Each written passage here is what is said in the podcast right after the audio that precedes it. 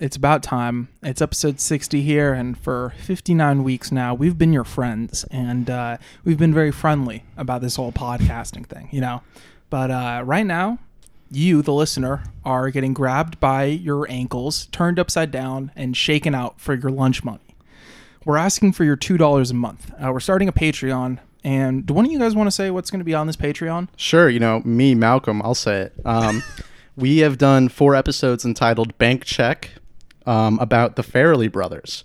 And uh, we did a deep dive on their whole entire filmography, including a couple TV shows. And we want to sell that to you. Yeah. Uh, Bank Check is a series that we're going to be doing about certain directors uh, that were able to be uh, auteurs through going to the bank and cashing checks. And with that surplus surplus of money, we're able to create artistic visions. I'm ready to sell ourselves. Yeah. Bank Check season one is for the taking, right when you sign up. But uh, every week, you're going to get a new episode of the extended clip Patreon feed, the After Hours Club, if you will. And we're going to be talking about certain films, uh, just one individual film, or maybe a list or a topic of films, or something else, you know, maybe a little interview, a little inside scoop on the entertainment industry. True. Maybe just thoughts on pop culture and other subjects too, right? And look, look, I'm I'm a real skinflint here. I'm cheap as fuck. I like two dollars. We're practically fucking giving that away. Dude, put your skin flint away. um, in an effort to to get even more cash, there is uh, supplementary material that if you're feeling more generous, if you have uh, a lot of income that you just want to throw at us, you can get a beautiful extended clip zine. We know how much you hipsters love that type of thing. There'll be some doodles in it, some writing of sorts, um, and we'll drop one of those monthly. Legally, I don't think we're allowed to call it a zine. Um, because we're going to be incorporating ourselves as a corporation, and so uh, we're outside of the independent mode of production. but you can sign up for six dollars a month and receive the extended clip PDF club in your mailbox every month. Uh, but that's just come on. That's like if you have a middle class profession. Uh, most of you Or not. You know, you could, you, no matter what your profession is, you could pay for it. There's no judgment there. Yeah, If- we're if- not paying the gas bill this month. We're gonna get the PDF. Look, all I'm saying is we're not expecting that. The two bucks a month, that's the main thing here. Two bucks a month, you get the extended clip Patreon. I expect that six dollars. You better fucking do it. On the two dollar feed, you know, we've we've been working on this Farrelly project for a while, and don't you want to see who we're gonna cover next on Bank Check? I do. I definitely do. So I'm going to subscribe to the Patreon, check out what we do. All right, I think that's enough of a teaser. But Yeah. uh, at the fifty dollar level, I have this packet of uh, promotional hair gel slash fake cum from the film. There's something about Mary, uh, and if we hit fifty dollars on our Patreon per month, uh, that's just twenty five of you signing up to get the Farrelly Show. Uh, we will be opening up that package and uh, spreading it out on cam. Uh, you're gonna get to see so the it's ooey just- gooey textures of that 20 year old fake cum. We'll be eating fake cum on camera. I did not say we were going to eat it. There may be mold, and I really don't want to guarantee anything's going in my mouth right now. I'll now. put it in my hair. I'll slick back my hair with that. All right, back to the real show. Yeah, I don't know, man. You ever just feel like Lock the life gates. catapulting towards like some greater purpose? Average fat cats with bloated ego. We are the only DJ crazy enough to tattoo Jackie Brown on his ass. this is Michael Mann, and I ride with extended clip. Welcome to Extended Clip, episode 60. I'm one of your hosts, Rodney Dangerfield.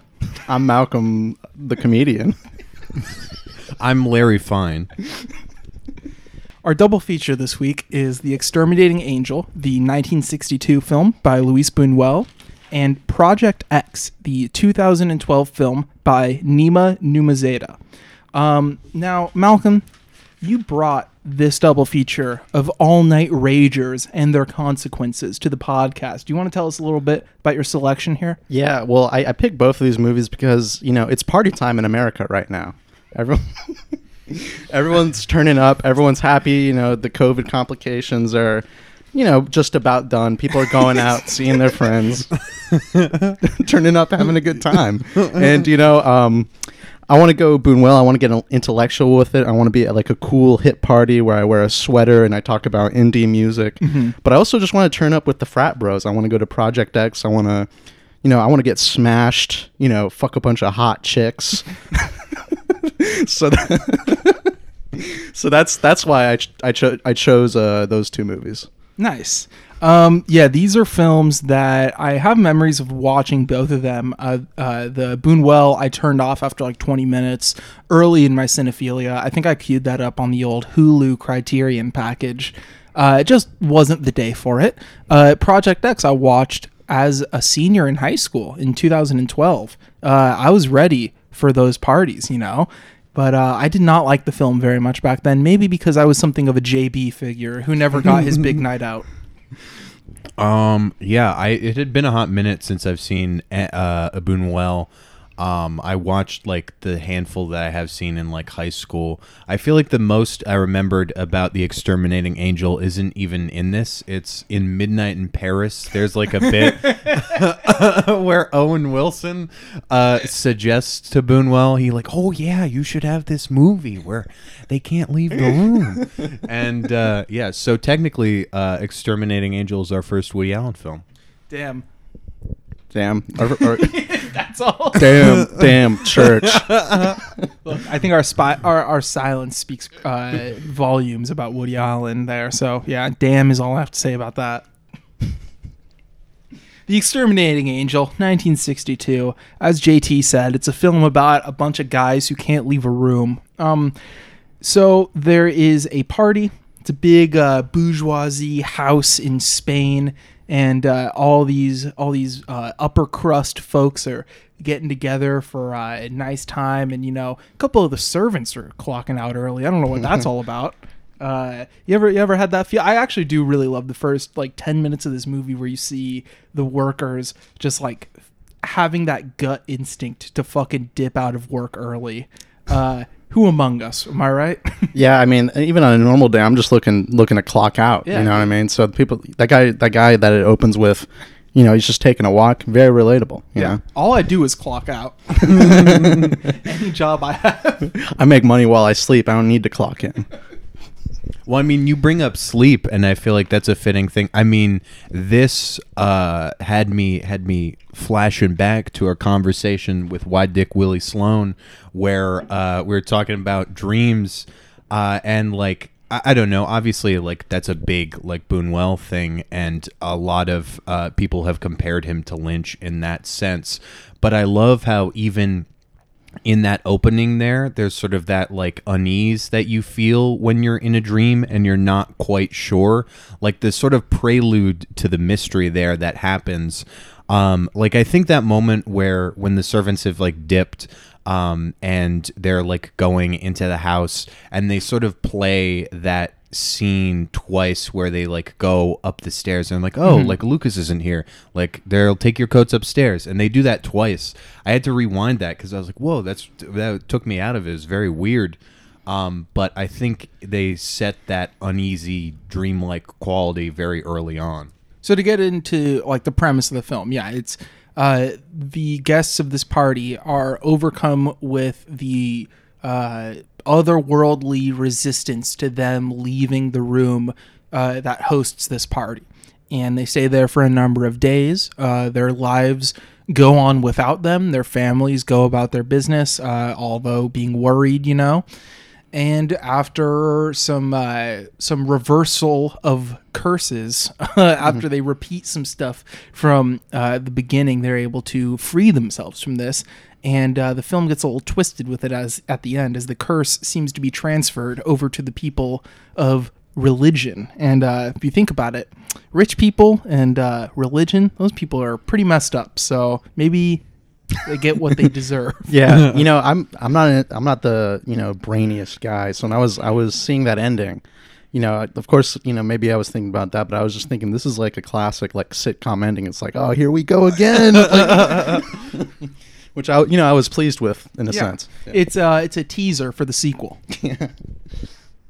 Um, yeah, so there's a lot of things that happen within this party that kind of cue you in to the other uh, worldly version of reality in this film. You know, there's a woman opening up her purse to get a handkerchief, and then you get this that close insert shot where you see it's like looking like a dead chicken is in there. You know, she's just ruffling around that to get to the handkerchief. And there's the disembodied hand that you see toward the beginning that then has a sequence of it coming to life toward the end. Um, there's, of course, the uh, roaming around the big house of the bear and sheep.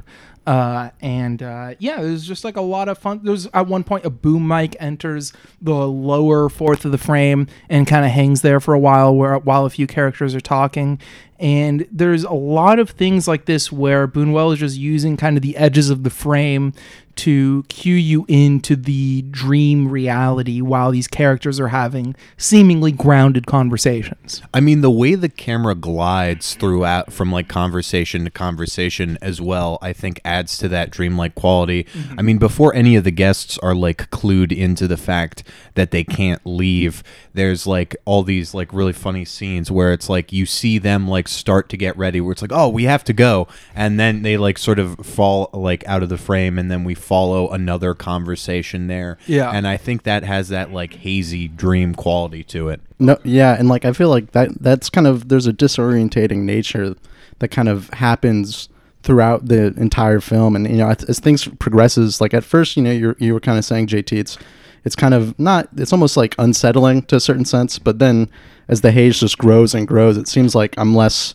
like amazed by it, but just like oh, this is just how the rhythm of how it goes. And like just these small you know rationalizations that they make throughout this movie to accept it as reality you know? Just imagine going to a party and everyone just kind of accepts the fact that now it's a sleepover party. Everyone's everyone's crashing here. And like uh all the logistics of it you know? The next morning uh, the host is worried about not being able to serve them anything for breakfast because the servants haven't come in with the groceries yet. And you know it's like uh this this weird state of privilege that they're in where them uh, taking off and you know basically falling off the surface of the earth but really just being in one house for a few nights really isn't going to have much material impact on the world other than the workers that they are the boss of like are going to be kind of lost in their daily routine.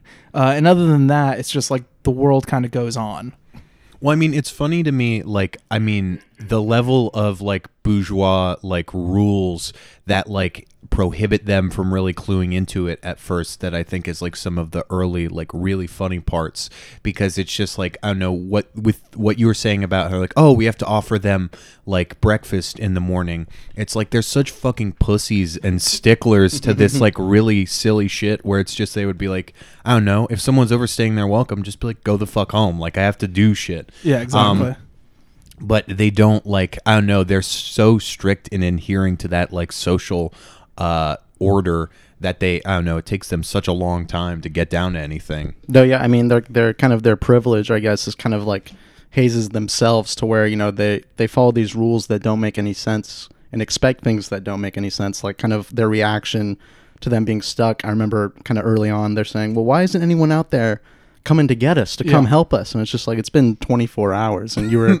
you were known to go to a party. You know what I mean? Uh, like these people have no idea how to just chill you know? Like th- at some point they should just get used to it and be like oh yeah we are like very comfortable upper middle class or upper crust people who can just hide away in a mansion for weeks on end and not be affected by it or anything. But uh, these people don't know how to chill. To them chill is like anarchy because of that classic like 60s art house rich people on we that you see in films like this and the works of antonioni where you can't let rich people just like sit by themselves for more than an hour or they're gonna think of some crazy fucking shit you know uh, so you know like at one point a character says death is preferable to this anarchy and this anarchy is just them at a party that went all night you know like it's just for once in your life fucking chill you know no, kind of the rich person helplessness I f- is very funny here. You know, people kind of just acting very depressed over people, you know, taking over, taking off their tuxedo or not combing their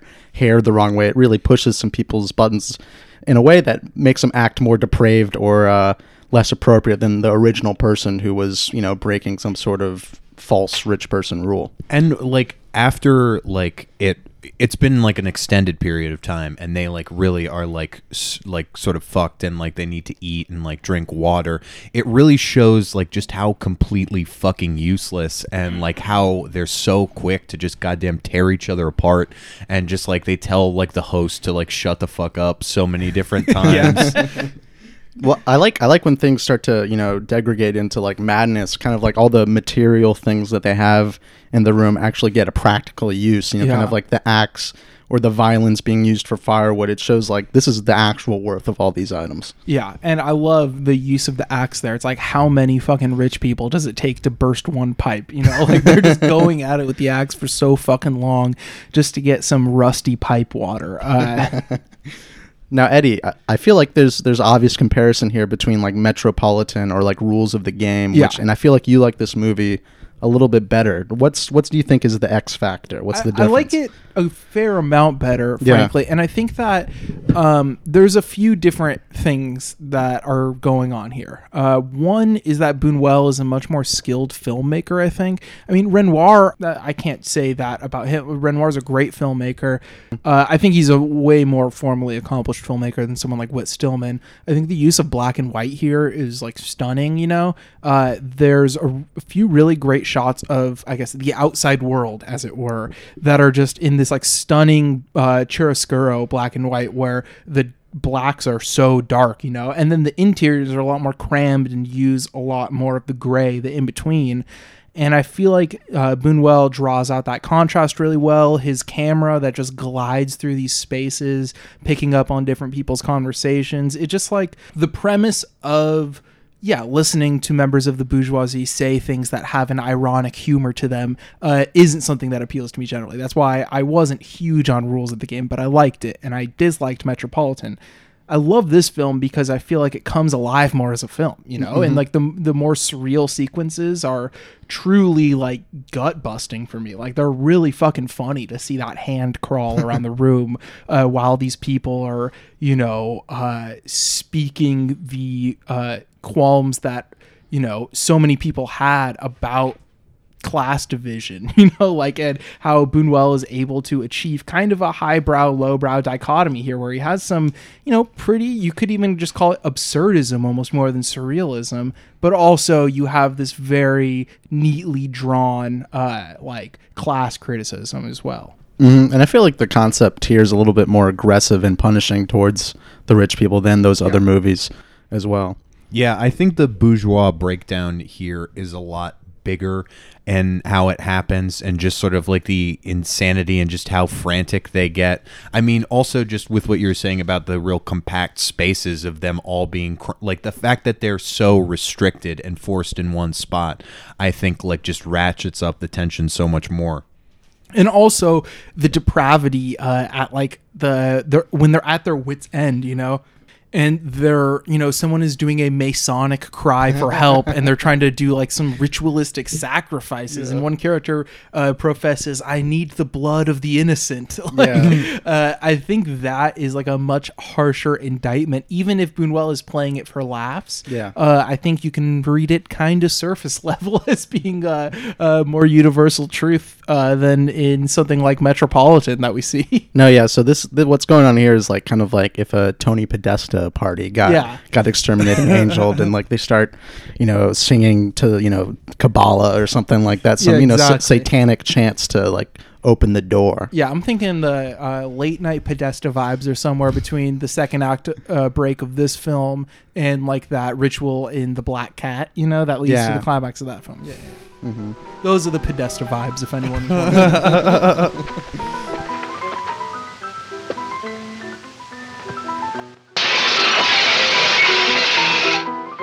Algún judío que pasaba. I was gonna like get into any of these characters, but it's like they don't really register as fully drawn people, and I think that works for this. They all mm-hmm. just serve their purpose. You know, there's the doctor. You know, everyone is just like you remember them by what they are. There's the composer as well, and the host and her husband. You know, Yeah.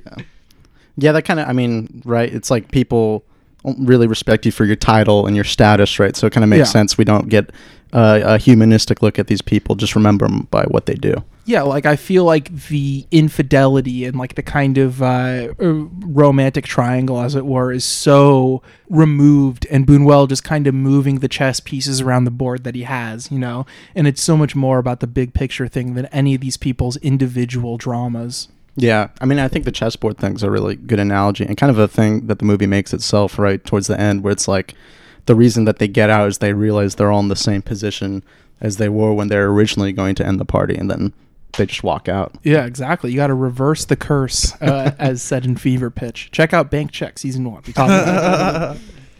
Um, also, yeah, one of the truths that these bourgeoisie people are so unable to accept is that sometimes women smell like shit. Uh, I love that. It's just like you're so afraid of admitting the truth, and they're talking about a woman being smelly. Uh, but that's part of polite society, man. They're they're afraid. Uh, they're suppressed. You know. You can't tell women that they smell bad.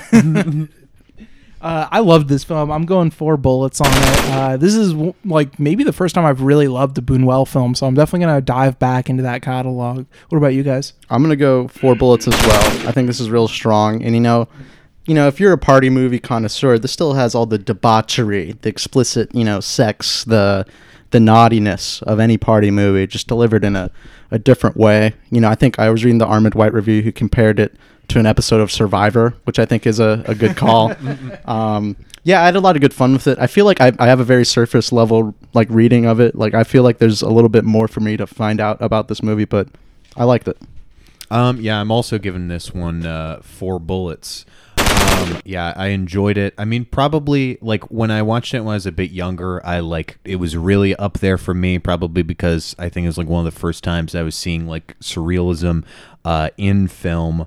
Uh, but I just I, I don't know to touch on what you were saying, Malcolm, about the horniness of it. That's one of the great things about Buñuel is like there are some moments there, like when uh, even though the romantic plots are like detached and like not as necessary, he like knows how to shoot some hot and heavy Yeah. stuff.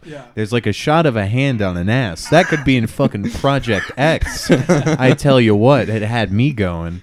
Um, but no, I mean, I like uh, it- it's like an interesting class tale that does the uh, bourgeoisie are essentially like fucking useless when the proletariat kind of dips and uh, checks all the boxes for me. I, I think there there are a couple of uh, you know the the late night trysts that Buñuel shoots with a, a bit more sensitivity than the rest of the kind of cold uh, interiors that, that go throughout the party. We'll be right back on an extended clip.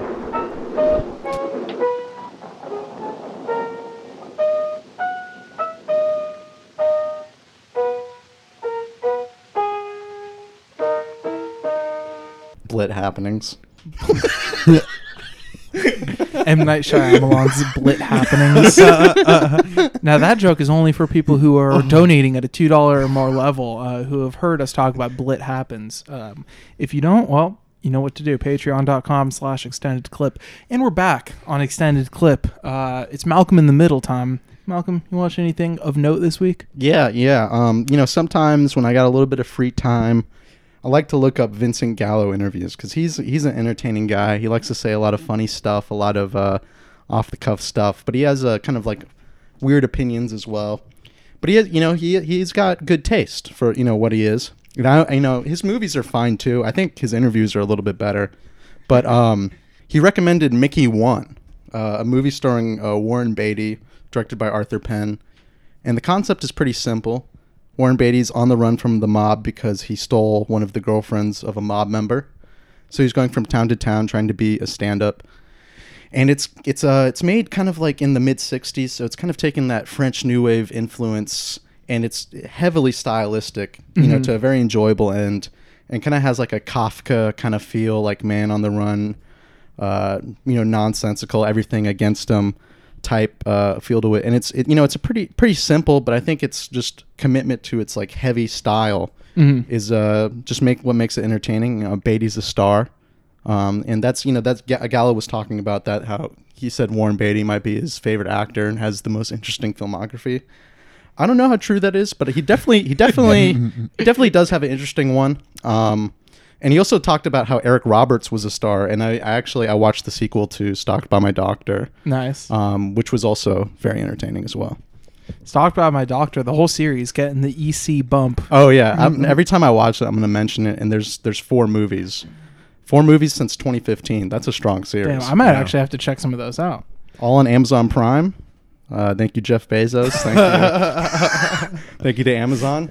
What about you, JT? Um, I also watched uh, kind of a '60s mob uh, sort of riff.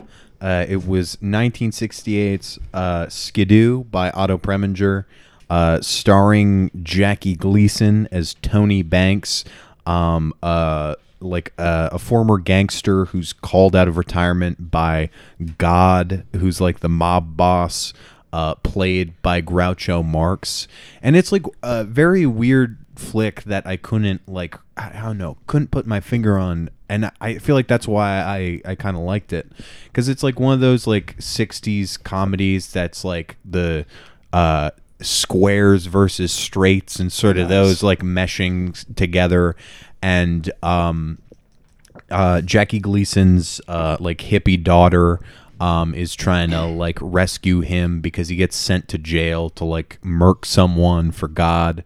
Um, and it's just it was really fucking weird and like you expect that type of thing to be like a pretty big spectacle, which it is. There are like some like musical numbers and uh, just a lot of weird, colorful stuff. But at the same time, it it's like pretty small and intimate. There are only like a handful of settings that happen. Uh, like Groucho Marx as God is like on a boat, like sort of isolated away, and I think it has like a neat sort of like conspiratorial, like ruling elites angle that is definitely something I can uh, vibe onto. And uh, the soundtrack fucking rules too because it's uh, Harry Nilsson uh, did the entire uh, thing, and uh, the end is just him singing the cast and crew uh, their names. It's pretty cool. I like that. I like a little dedication to the crew. Very Farrelly. Nice. Um, give me one second. I need to pull something up. Nice. Last second. T- turning in your homework in at the last second. I know.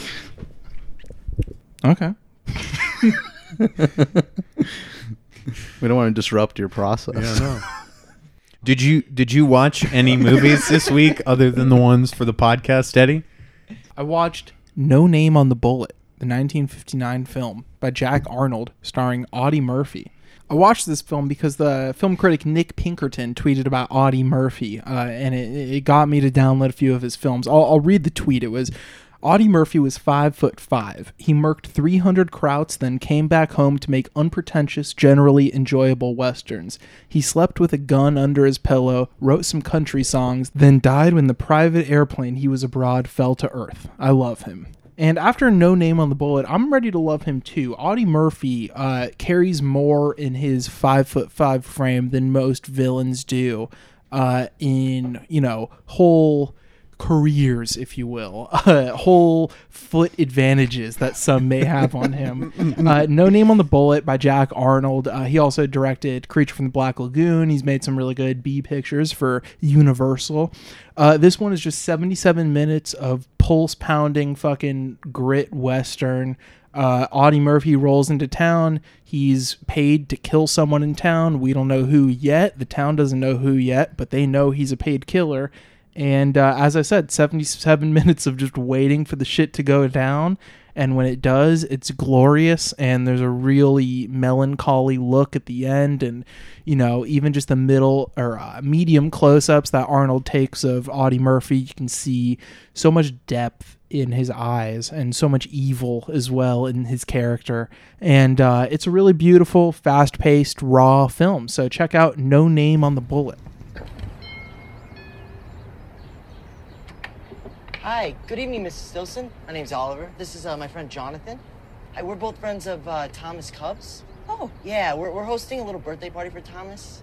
And we wanted to give yeah, we wanted to give you uh, the courtesy of informing you that there could possibly be a little bit of party-related noise. I wanted to give you my uh, phone number just in case you had any problems or concerns. You're a very beautiful woman. Project X style party this Saturday night. Three dollars, guys. Free girls. No cops. Bring your own booze. DJ. We got DJ motherfucker. We're Damn, I trying. couldn't think of anything other than DJ motherfucker. but that does sound like a crazy like suburban white boy DJ for sure. DJ motherfucker. Absolutely. dude. You know, with this with this podcast episode, we're trying to change the game. Yeah. We're trying to we're trying to level up. All right. This is this is not just an episode. This is a movement. So Project X, as I said, uh, directed by Nima uh, Nourizadeh. His father uh, was is a uh, former uh, Iranian uh, monarchist supporter and like a historian uh, and like works out of Great Britain. living that king shit lifestyle. Yeah, you dude. want to Mm-hmm. you want to be in a monarchy. You got to live like a king. Well, you know, it kind of makes sense, right? Because you look at this movie, right? It's about you know three, you know, upper middle class, you know, boys, and you know, th- there's a disapproving father at the middle of it who thinks his son is a loser, and uh, you know, his son proves that he isn't. Also, I mispronounced his last name, but it's because of my dog shit handwriting. I thought the R and I were an M. Uh, it's actually uh, Nima Nurizera. Sorry. Uh, or, bleh, fuck. It's actually Nima Nourizadeh. Sorry about that. So, just to give a little, because I, I feel like I vaguely described his father, uh, but Nourizadeh is a political refugee from Iran, and after fleeing to the United Kingdom, he obtained his PhD from the University of London in international relations. He is a monarchist. uh, that is all that his Wikipedia really says. Uh, he is very much opposed to the Islamic Republic of Iran. And, uh, but you know, sometimes we can reach across the aisle on extended clip. Well, I mean, you know, this movie, right? What is it but Western decadence and a, a rejection of uh, religious culture? I mean, is it not? Uh, I don't know, but uh, It so- is. It's full hedonism. This movie, like, that's what I love about it, and also what makes it like particularly not good. Yeah, it's hard to watch, but in ways that are good, uh, and not in a so bad it's good way, but in a way that it made me uncomfortable as a young adult, and looking back as a middle-aged adult now at 25, uh, it makes me uncomfortable for positive, productive reasons. You know, transgressive, almost Brechtian reasons. hmm And you know, I think movies, good or bad, we like to talk about that, but I think this movie is more important as like a cultural text, right? I mean, Yeah. this came out, you know, while we were in high school, middle school, and it gave us the idea of what would a perfect suburban high school party be. It put this idea in a lot of people's heads, and a lot of people were obsessed with this idea, and they wanted to have a Project X style party. Maybe some of them succeeded. Um, but also, I feel like when people say my life is a movie, I feel like it comes from this movie. I Yeah. think that's where they got it from because, you know, you see some, you're at a party, you see two two girls kiss, you're like, damn, my life's a movie. Um, you know, that's a tweet I, I just stole that I read on air, but it, I think I think it applies to this this discussion. Um, so the director Nima, uh, he Nima Nourizadeh, he is a music video director for acts such as Dizzee Rascal and Franz Ferdinand and uh, Bat for Lashes. So this guy this guy's deep in the indie scene. yeah, he's also directed advertisements for Adidas, a fellow indie company.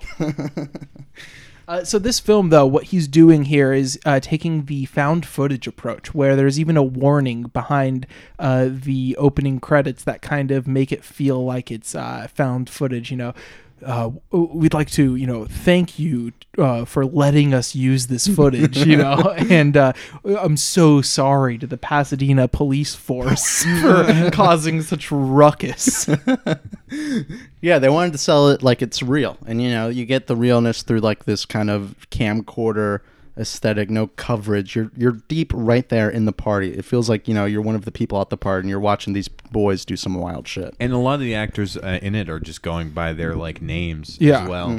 Uh, I mean, so you're shooting on a couple of, uh, you know, handheld like Canon and Sony cameras, but you also have like the classic flip camera. Yeah. Uh, you have a BlackBerry Rim camera, uh, also an iPhone camera as well being used here. So the the mixed media is not lost on me here. We even also get some like uh, police cam footage, you know, security footage. Uh, that's probably the best aspect of this movie is, uh, or at least in terms of its approach as like a cultural artifact. I think all of the different uh, mixed media here uh, are a good representation of 2012. hmm I mean, and to speak of cultural artifact, I mean the soundtrack, you know, Oh, has, yeah. has a lot of, a lot of hits, a lot of you know EDM hits at the time, a lot of you know, a lot of indie music that was becoming popular. You even get a, a needle drop of My Girls by Animal Collective, and it's kind of the indie reaching the mainstream, right? It's like Yeah. this, uh, this, uh, you know, indie lifestyles we live of, you know, heavy ragers have reached the suburbs, and you know, it's, you know,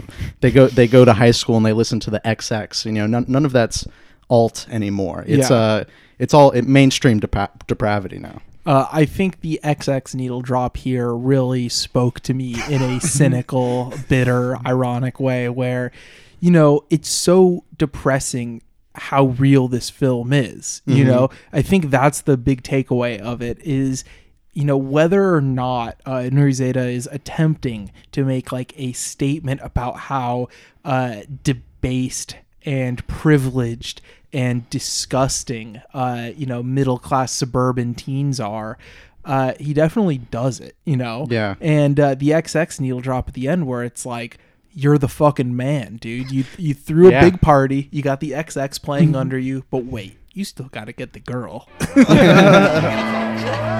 Yo, you guys, Thomas, that party was dope. Thank you, man. No, thank you, man. You guys rock.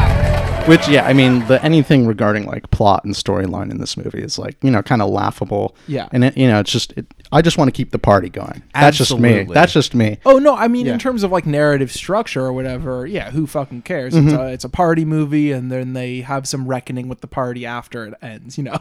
Um but it's these moments that the narrative builds that give me those precise feelings Yeah. of like this is one guy's fantasy or not one guy. This is a lot of This is every dude's fantasies. fantasy. Yeah. a lot of kids I went to high school with. I mean, this came out when I was fucking senior year of high school, and the only like relatable aspects of this movie, I would say, I'm a cross between, uh, or at least high school me was a cross between the JB character and uh, the main character. Like at the second act break, you know, after he like gets caught having sex with the hot girl, I wasn't that part, but where it feels like you know he's at the big party and he just wants to kill himself. I'm a mix of that and uh, the Jonathan Daniel Brown character. I'm just Miles Teller all the way. Yeah. A college boy uncomfortably giving uh, beer to high schoolers. asking if there's going to be any sweet high school pussy at the party. Yeah, I mean that's what that's what's that's what's admirable about this movie, right? It commits to like it's just dirtiness. It's just Miles Teller. It's like there gonna be hot high school girls there at He the says grocery the phrase market. "high school pussy" Yeah, exactly. in front of like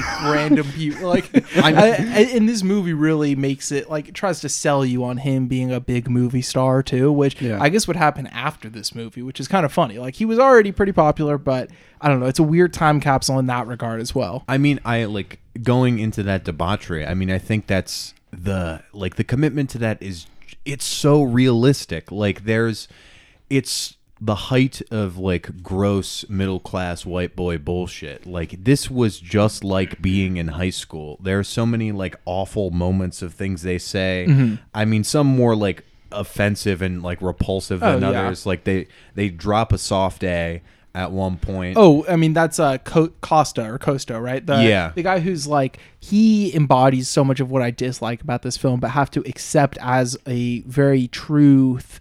Or a very truthful aspect of the culture is that post Superbad, everyone wanted to be Jonah Hill in Superbad. Yeah. Everyone that wasn't like a stud wanted to be like the funny, horny guy, you know? Mhm. Yeah, and he has the classic like you know talking out of his ass like I fuck mad girls, like I do all this when you know absolutely Yeah. he doesn't, and that's also like a big cornerstone of the motivations of this movie. Is you know it's classic high school movie. They just want to we just want to all get laid tonight. It's very you know it's it's very simple, but I mean it tapped into a lot of people's ideal fantasy. Right, this is this is a heat check for the nation. Yeah, I mean, at one point, uh, when they're reckoning with the damage that they've caused, uh, you know, Costa says, "I'm sorry, man. I just wanted to get some pussy." You know, and that's what this whole thing was about. You know, uh, I guess Richard Linklater, you didn't have to make a two-hour movie called "Everybody Wants Some."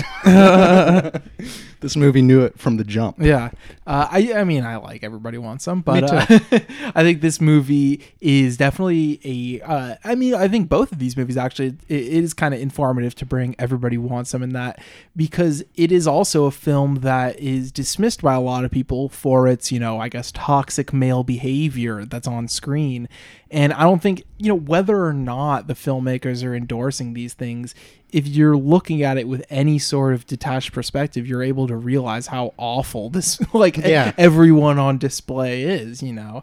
Uh, and it's like even the, the main guy who you're supposed to sympathize with, just a piece of shit, obviously, like everyone in this movie. But I think it does. It's like a it, it- another time that I'm gonna not having seen this movie compare something to it, but it's a it's a real Salò or the 120 Days of so- Yeah. Sodom vibe going. I mean, on. I mean, it gets depraved. The movie gets depraved. There's a shot of uh, someone getting pissed on while they're throwing up in the toilet. that is when I thought of Salò. Yeah, yeah.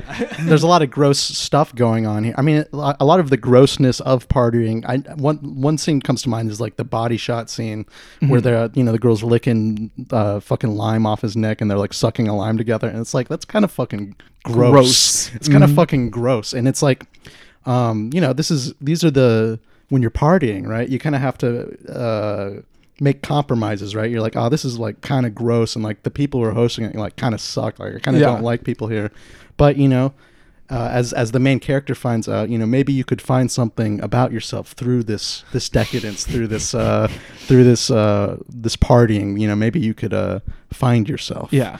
I think the kids are all right. the kids are all right. Um, yeah, so there's a lot of character to this film too. You know, you get the the shady weed dealer that they go to, who's listening to "You're Beautiful" by James Blunt, uh, while very menacingly giving uh, selling them weed. There's attention to detail in the right places. And I think that the hidden camera approach works fairly well.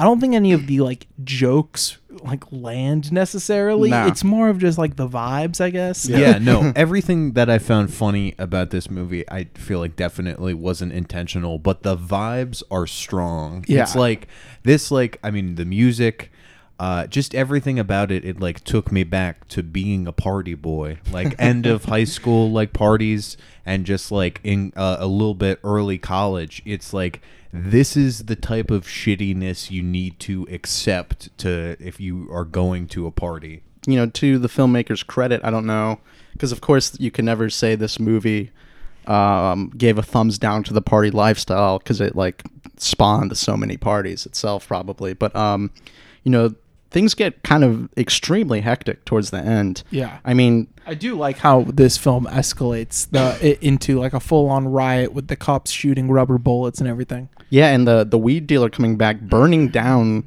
his block. Like his Yeah. whole block is in disarray. Where um, he's like, it's burning down. Like the worst possible outcome basically happens for him. But you know what's great about it? There really isn't any consequences at the end of his de- the day. The dad's just happy his son isn't a pussy. you Yeah. know, and that's and that's worth more to him than anything else. Which is you know very indicative of maybe you know I don't know the thoughtlessness of this movie. But I mean, you're not you're not watching Project X to you know class critique shit like that. I mean, I mean, I think it is Yeah. kind of useful for that more than it is useful for its actual narrative. Exactly, Like the no, the yeah. romance and friendship in this is I mean, the friendship angle, like I get having friends that you basically fucking hate, but they're the only people that are around. I mean, look at this podcast.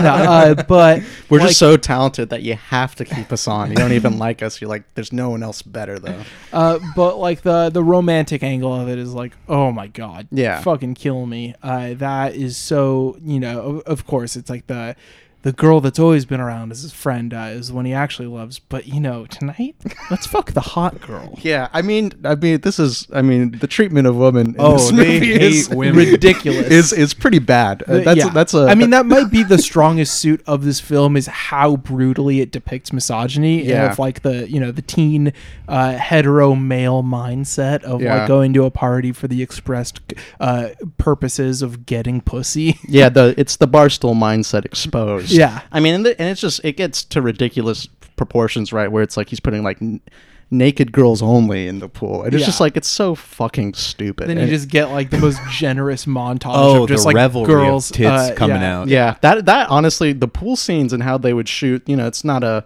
unknown technique, but they shoot above and below the water. I was getting some Knight of Cups vibes with, from the camera work there. I mean, this is honestly like Knight of Cups meets Super Bad meets something else. I don't know. Yeah, something else. But I think the class thing is something to get into because Mm-hmm. as um, the consequences fall down, you know, the block is burnt down, the house is destroyed. He's freaking grounded for life. um, but the actual uh, disparity of it is that uh, you know Costa is going to get off scot free because he has a rich lawyer. Yeah.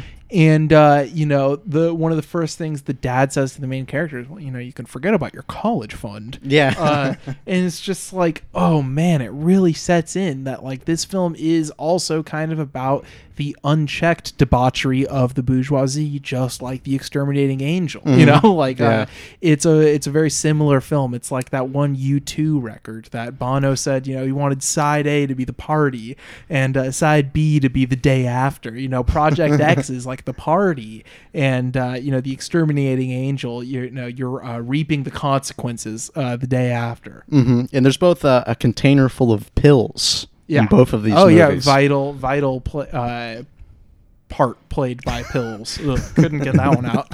Yeah, the gnome full of Molly that Miles Teller uh, bats open. Um, Also, I hate how real that is of like uh, the excuse of stealing the gnome from the drug dealer is like, dude, every party needs a sick mascot. It's like, what the fuck does that mean? And then you can just imagine every high school douchebag saying that, you know, this party's going to be epic. I mean, the fucking uh, text blast that you see him uh, send out in class on his Blackberry is so amazing. It's uh, so it says epic party list mobile. That's like who he's sending it to. And the text says epic party at Thomas Kub's house. Hot bitches dress like it. Ugly bitches stay home. I mean, yeah, that's also uh, to talk about its cult- cultural artifactness of it. I mean, it does have like an attention to like the cell phones they're having. This is like Yeah. kind of the transition into the iPhone era, the smartphone era. How the you know message gets across? It gets across through Facebook, these new social medias that people haven't quite figured out yet, or they haven't quite soured on yet, you know, Yeah. so to speak. And uh, it just has a fascination with that. I mean, this the children's security guards. I think that's one funny thing it lands. The children's security guard getting Yeah. punched is funny. How they keep like flip cameras on them. It's very you know specific with that. And of course, yeah, they're also just an excuse to use like diegetic cameras in the scene and Yeah. like uh, you know get some more cinematic textures in there. I mean, yeah, I think to speak of the sleaziness of this movie, the sleaziest parts are like when every like sex scene that the main character has is Oh like filmed God. filmed like you know from behind the doorway with the doorway in frame showing like a very voyeuristic look at like some you know party hookup sex of like seventeen year olds. yeah yeah i mean this i mean this is also yeah epstein's wet dream right because it's like i think there's even a line there's a line that's like there's more teen nudity here than i don't know there's there's some throwaway It's line at the end. that. I'll clip it in. Jimmy Kimmel makes a monologue joke about Yeah. R. Kelly. Yeah, which is very appropriate appropriate as we hear uh, "Bump and Grind" enter the playlist. Have you seen the footage? I t- let me tell you, I haven't seen that many teenage boobs since R. Kelly's birthday party. Good song. Uh, but no, it is very leering. I mean, the the character, the main camera, is a character uh, played by I get uh, I got the guy's name is Dax, I think. Yeah. Uh, not as cool as someone like Dax Shepard, but uh, he has the name nonetheless. But yeah, he feels very voyeuristic at times, as is kind of the premise of the film. But those hookup scenes, man, that feels voyeuristic in editing more than in like the purpose of having a character hold a camera. You know, it's like you, all of the nudity in this is like very quickly cut and it's like montage epic tit montage uh, but then like here it's just like all right we're gonna watch them s- like make out and you know grope each other or get ready to fuck and get undressed for like a minute and a half until the the good nice friend girl walks in and you know all bets are off from there What's the craziest thing you guys have ever done at a party? I was gonna. I, I wanted to talk about parties. Yeah, uh, yeah, and yeah. everything. All right, how how how do you boys party? Do Yeah. you hit it hard? Uh, do you do any part a project? Dude, I can't wait to go to a project. X- Imagine a Project X style party now. It would be so crazy because you just die of coronavirus. That's, like, that's what people need. later. Yeah, that's what people. That's what the people need right now. we need a new Project X. a- uh, yeah, Project X too. Project Triple X. Yeah. If you get No, my I mean, drift. As I said, like I was not a party goer when this film came Mhm. out, and maybe that was like uh, part of my initial bitterness toward it. Was like, well, I would never even get invited. So, like, Yeah. I mean, I went to like a handful of parties senior year of high school, and they all sucked. I wanted to leave all the time. I I, I just wanted to leave no matter what, you know. Yeah. Uh, so I that's why I probably really didn't take to this film at first, and then still had a, a hump to get over. Uh, no pun intended. Uh, but I, I do think like this film captures a lot of what's wrong with like partying culture and still managed to keep a pretty fun, even if ironic and detached tone. You know. hmm No, yeah. I mean, I've never quite been to a Project X style party, or at least to that scale. I mean, you know, trees are getting burnt down, so I guess that's a pretty rare one. But um, um, I mean, yeah, I've been to parties like that, and they're just they're fine. I you know I prefer a nice you know maybe uh, exterminating angel type party. You know, just a, a close knit group of friends. You know, crack open whatever you want. That's more of a maybe that's a party or not, but that's that's more of a fun environment to me. Yeah, I feel like I would have been shamed for drinking uh, just like Diet Coke at a Project X party. Oh, yeah. at Exterminating Angel, maybe it's not a high class drink, but they would respect my non alcoholic decision. I mean, yeah, the, that's a great thing. Project X also shows it's like in it's also maybe hand in hand with like rave culture. It's like you got to get fucked up to enjoy it. You have to be in an Yeah. altered state of mind. Yeah, they call the camera this. man the F word for not taking a shot. Yeah, I mean, It's messed up in my opinion. no, yeah, exactly. What about you, JT? Are you a party animal? Um, I was a little bit. I like to Mhm. boogie down. I mean, it's like uh, You I- I- bumping and grinding with the ladies? I, I in college I threw like uh like a few parties like not like Project X but like we had a, a packed house Yeah. I enjoy that atmosphere and I think that like tapped into this. I mean it does get into like the negative aspects of it a lot like pretty unintentionally. I mean the fact that you need to be fucked up to enjoy that type of like madness happening. I mean there were some crazy antics. Uh one time for Halloween. Um, all of my roommates and I dressed up as Playboy bunnies, uh, and my one roommate uh, locked himself out of his bedroom, and so he had to like kick down his door uh, with a uh, heel.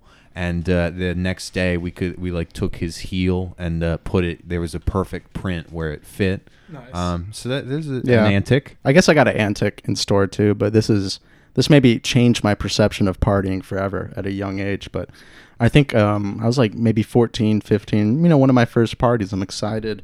You know, I'm like, you know, turn up. You know, I'm, I'm really with it. And um, it was fun for a while. And uh, but I, I, I, you know, I wasn't a drinker in high school, so I was just I was smoking fat around the corner, you know, out of a pipe. And I guess that we got the cops called on us and 14 or 15 year old me has to come out in front of you know the house with my hands up with these cops Jesus. yeah and uh it wasn't my pipe or weed but they made uh made us smash the weed in the pipe on the ground and they're like take us to the leader of the party and um you know me being a party novice they're like all right everyone just call your parents and go home you know they're just they're just wrapping it up i actually do call my parents and they pick me up and everyone else just calls like just some random person, not actually their parent. I'm like, fuck. I'm like, I'm a, I'm stupid, and I think my parents were just happy that I had friends, so they weren't too mad.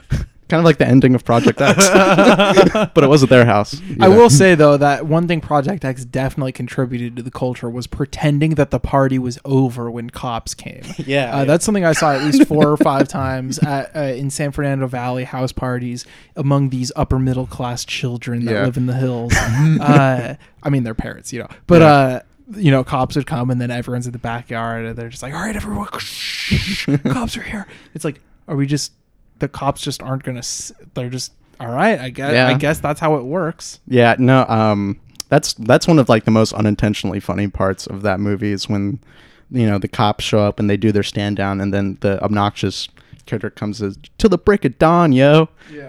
and I was just like, Jesus Christ. to the break of dawn, yo, is a great line. I think we're turning up too hard right now, dude. I fucking didn't even realize it. I paper cutted my like arm, and I have blood on my notebook oh my now. god, good thing you. It- it's only like a few spots, but a couple spots of blood there Damn. from my, uh, you know, Sometimes you just podcast until you don't even feel the pain anymore. Yeah. And uh, that's the kind of night we're having tonight on Extended Clip. Blood, sweat, and tears. What can I say? We should also say that JB, uh, that character played by Jonathan Daniel Brown, uh, Jonathan Daniel Brown has had a uh, roller coaster of a career since this film, to say the least. He appeared in an episode in the Bang Bus adult film series. Uh, JT, have you happened to see that? Yeah, I did. I did. a- I love to do research for this podcast.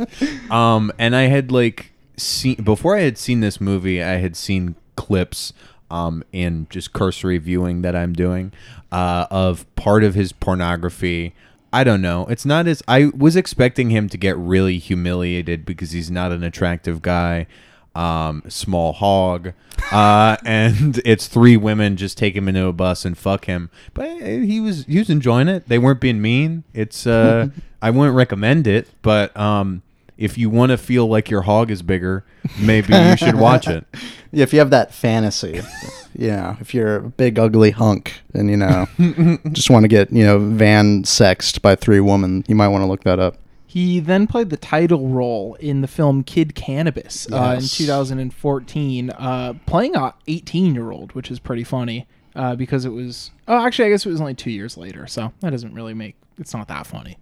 Uh, but he also directed a film in 2017 uh, called Horseshoe Theory. Nice. Uh, w- let me read you the the log line of this.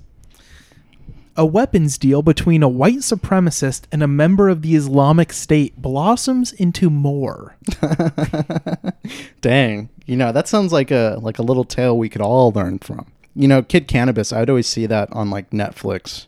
I feel like that was one of those movies that was on Netflix for like six years. Yeah. and I'd see him like holding a joint on the title. I'm like, that movie looks like fucking dog shit. Yeah. Um, he was also on like a uh, a leftist podcast called Struggle Session uh, for Really? a while, and they kicked him off because I guess he was doing some doing some alternate account posting on Reddit uh, about certain filmmakers who uh, have been exiled to Europe uh, because of certain sex crimes that they did in America. I didn't know he was in like the podcast scene. I didn't know that. At yeah, all. he was. Uh, well, oh yeah, yeah. He was referred to as a West Coast beer nerd on the uh, on the Cumtown podcast at one point. But I, I believe, it, actually, it might have been the Chapo Trap House podcast, one of the two. Yeah. Um. But yeah. So anyway, I know the real Bjorn. One time there was I've like never listened to either show. By the way, I just Yeah. you know I hear these things and I just have to. That's why it's like I don't People know which are one saying- it was. people are saying. People are quoting these podcasts to me. I remember in 2018, like maybe like five people wished me happy birthday, and the beer nerd was one of them because we're friends on Facebook. You know what, beer nerd, come on the pod. he was there when others weren't. uh, Project X, I'm giving this one three bullets. Uh, you know, it's an extremely cynical look at like the disgusting teen party culture of the early 2010s. Uh, or is it an endorsement of good times with your bros and hating women? it doesn't really matter which one it is. It's up to the viewer. And for me, it's that cynical, bitter look at a disgusting culture. So I think it's a good movie. Yeah, or I'm gonna give it three bullets. You know, I'm on the pursuit of happiness, and I know not everything that shines is always gonna be gold. And you know, there's not. That ta- that song actually taught me how to roll a joint. And you know this uh you know this movie kind of looks ugly. You know it is ugly at its core but i think that's what's valuable about it. And you know it's kind of jaggedness uh, i enjoy. And um you know i said cultural artifact like six times already in this review but i mean i think that's it's a it's one of the last movies that actually mattered. You know there's people don't actually care about movies. It's one of the last movies that it made an impact on people. It gave someone a, a fantasy and it was enacted out on screen you know people the you know these new movies people talk about marvel movies it's kind of it's kind of different this is uh this is the last one to hit the cultural zeitgeist and i think it's important if I'm telling the story of America, Project X is one of the last films. yeah exactly jt how did how do you party Uh, um, well, just like uh, Jonathan Daniel Brown's uh, dong, this is also a gentleman's two and a half.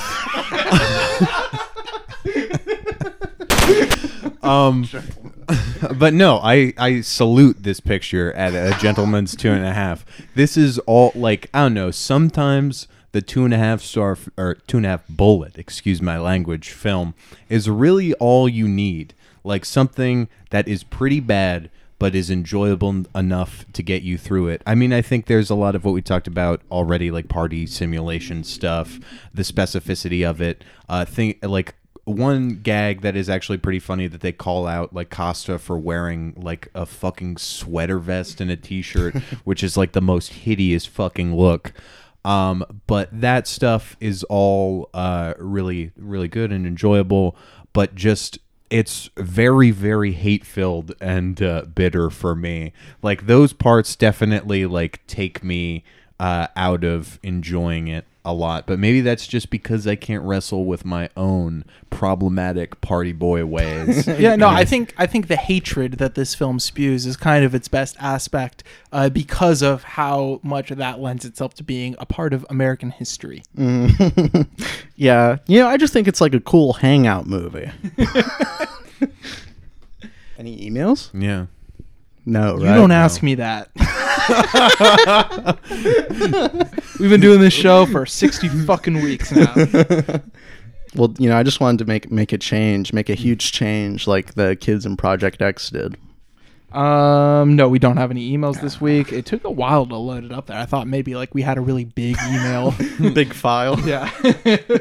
Send us files. Send us MP4s and shit like that. Yeah, extended clip podcast at gmail.com at extended clip 69 patreon.com slash extended clip check out season one of bank check please Please, please check it out. Um, just do it. It's worth it. Yeah, I'm not gonna beg. You need to fucking do this. next week on the podcast main feed oh by the way i'm not going to be talking about the patreon that much like as much as i did today going forward it's just we're launching it and we need you to know that's what's going on We're rolling out the red carpet. Next week, main feed, taking a look at some early digital romantic expressionism. Nice. Jean Luc Godard's In Praise of Love, George Lucas's Star Wars Episode 2 Attack of the Clones. Wow. And on the Patreon, George Lucas's Star Wars Episode 1 The Phantom Menace. I'm excited to do this because like I'm I'm not against the prequels anyways. I'm just kind of like apathetic towards Star Wars in general, you know? So I'm like I just want I want something to spark that love. Yeah, I didn't really like uh, the prequels the last time I watched them, which is probably like maybe like freshman year of college. But I've done a lot of soul searching and growth, and uh, I'm ready to be uh, prequel pilled. Uh, yeah, no, here's gonna be like unlimited high school pussy and shit. Dude, high school pussy for days.